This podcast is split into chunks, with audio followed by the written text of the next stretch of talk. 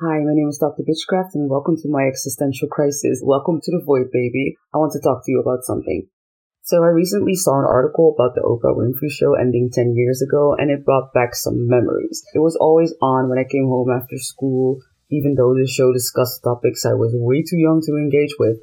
But early 2000s parents were built different. And I also remember that if Oprah said something was worth having, every neighborhood kid's mom would be walking around with it. Before I say anything else, let me start off by saying this. No one can ever take the incredible things that Oprah has done away from her. Her talk show ran for a whopping total of 25 years from 86 to 2012, and even though the show ended a decade ago, she's still the most successful talk show host with the longest running talk show in the history of TV to date. So a lot of people in their late 20s and early 30s quite literally grew up with this show.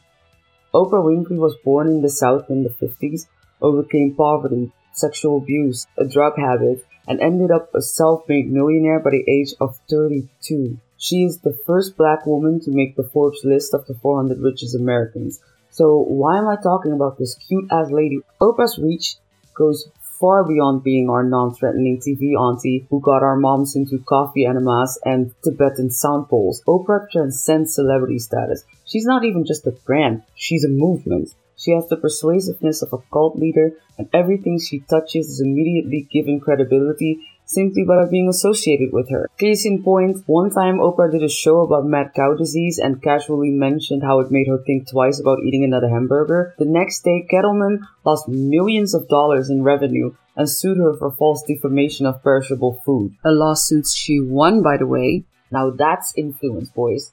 And even though she's had a good influence in some respects, he has been quite detrimental to our media landscape in others.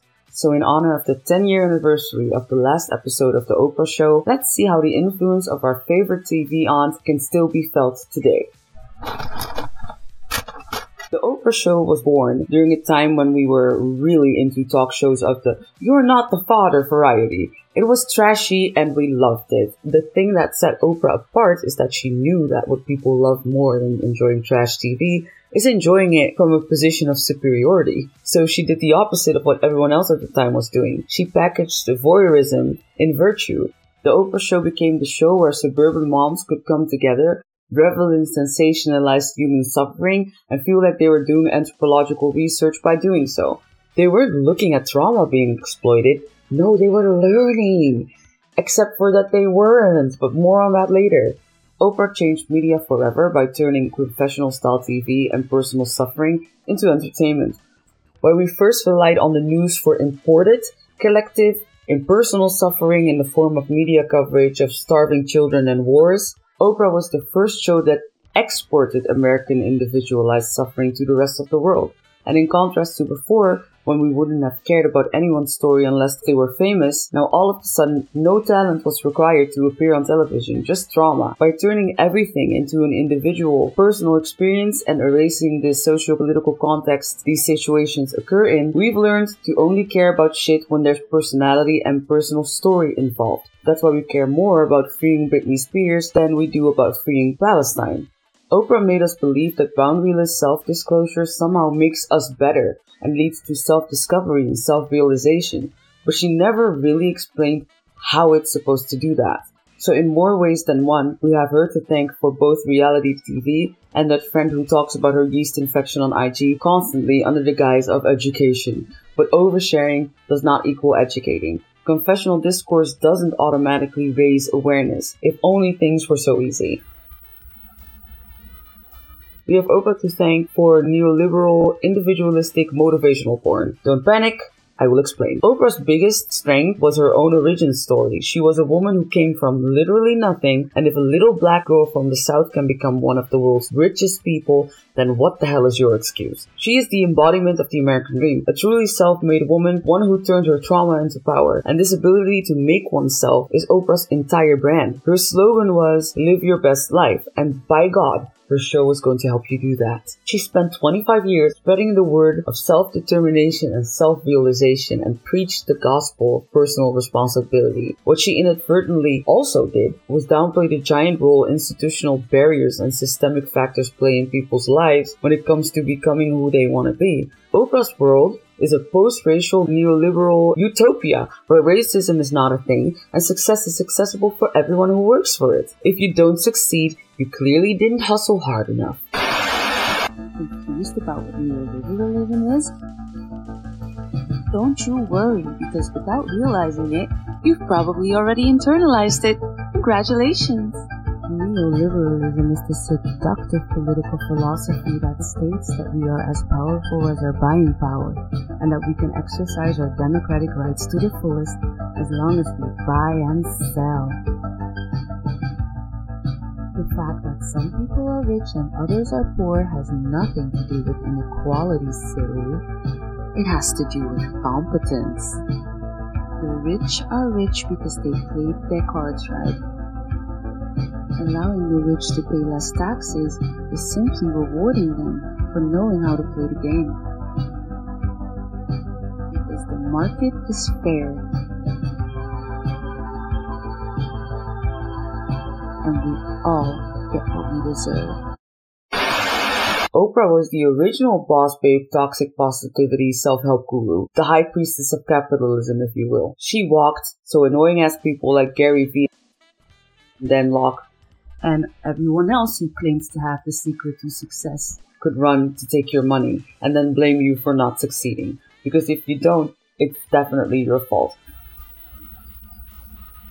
I remember seeing a retrospective on her show where she had a wheelbarrow full of fat that was supposed to represent the fat that she had lost and rolled it out on stage in front of her audience with the words, I went on a medically, medically supervised, supervised fast and lost weight. If you can believe in yourself and believe that this is the most important thing in your life, you can conquer it.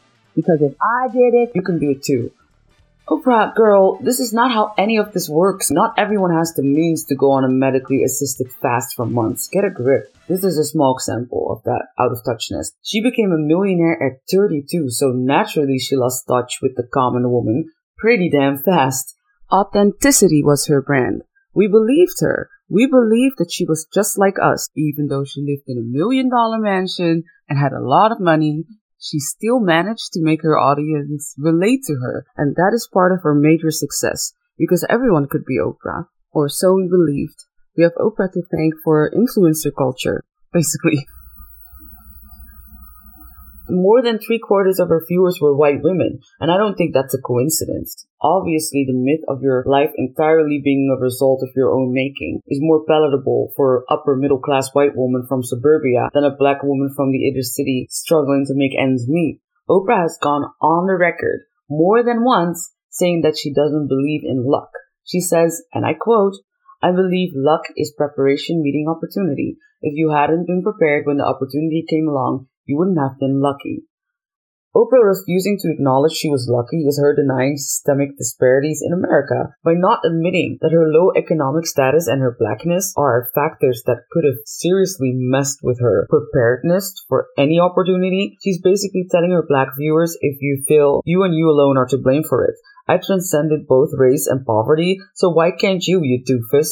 Which is a shame because Oprah was a hyper visible black woman who could have brought attention to some serious issues, which she did in the beginning of her show. Forsyth County, Georgia just 30 miles north of Atlanta, which in the past few weeks has gained the reputation of being a hotbed of racism. Here are just some of the images of Forsyth County. In a removed way. But on the other hand, we know black people in the media get punished for speaking out about real systemic issues. You could argue that if she tackled anything on her show from a position that wasn't depoliticized and highly individualized, she would have been she would have alienated most of her audience, which were white women, and would have never gotten as big as she eventually got. This point is only driven home by the fact that when Oprah started her own network, which is both her own network and a network called OWN, and had more black focused programming, she never regained the same amount of success as before.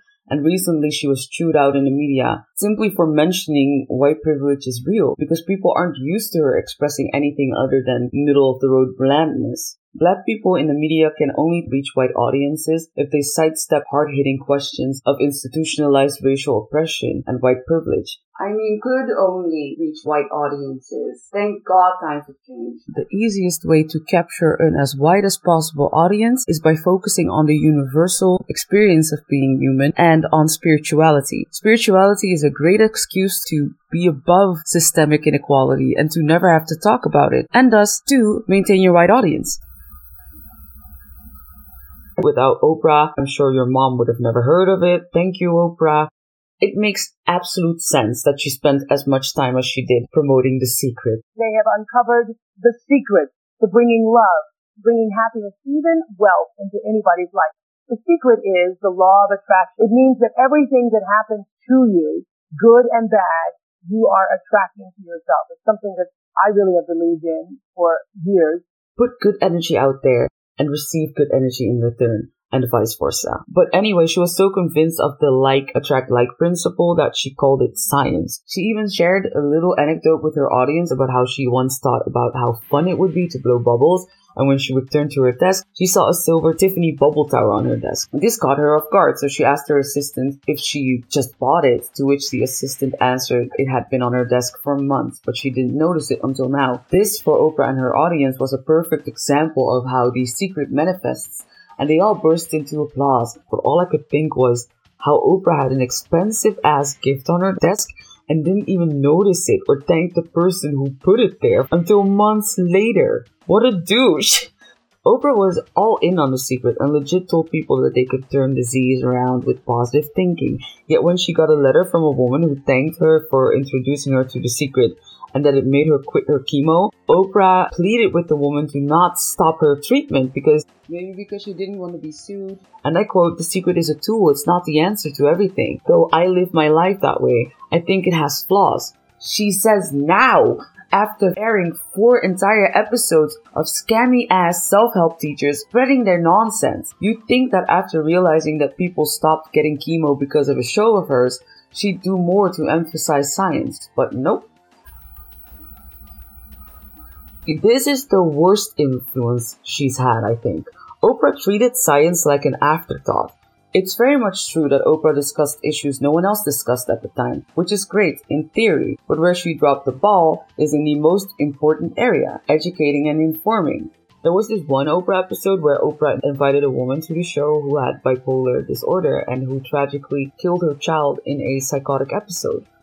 There was an expert on bipolar disorder present in the audience, but Oprah asked her a total of two questions. One was more a statement about how bipolar disorder is a new name for manic depression, or was the new name at the time. And the second question she asked about what it is or how it works was interrupted by a commercial break. Or that time Dr. Northrup came on the show to scare women out of getting the HPV vaccine. HPV is an STD that can cause cervical cancer by saying it could kill them and they should invest in vegetables instead.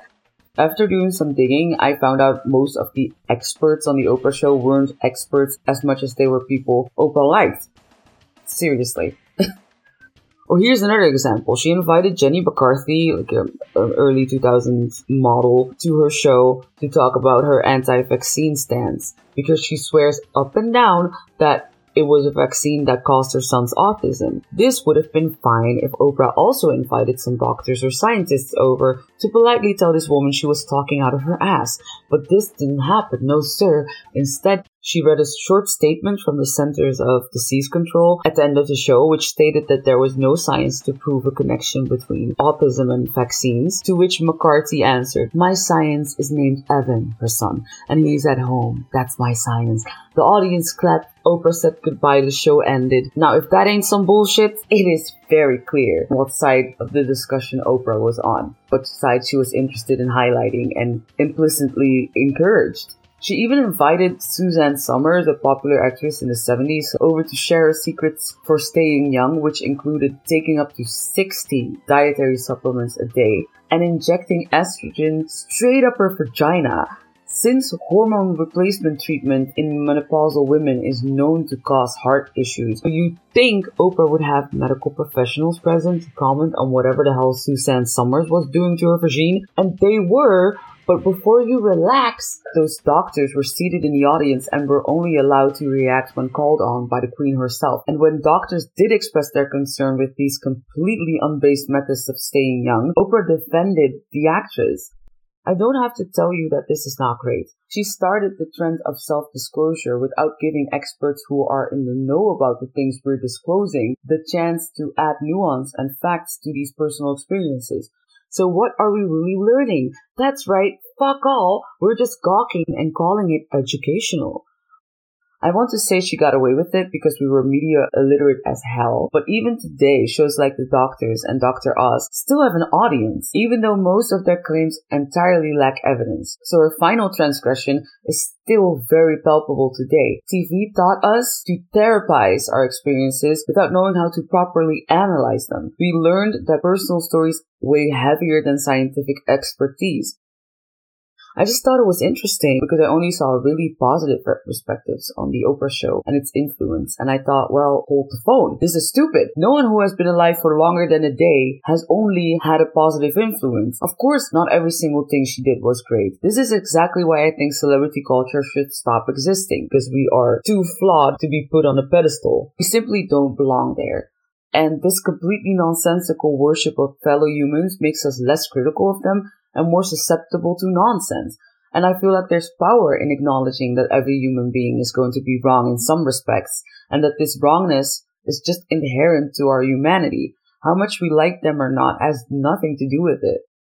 So I guess the big takeaway of this freaking long video, everyone is going to be wrong, which is fine. It's no one's job to always be right, but it's our job to be media literate enough to know when something should be taken with a grain of salt.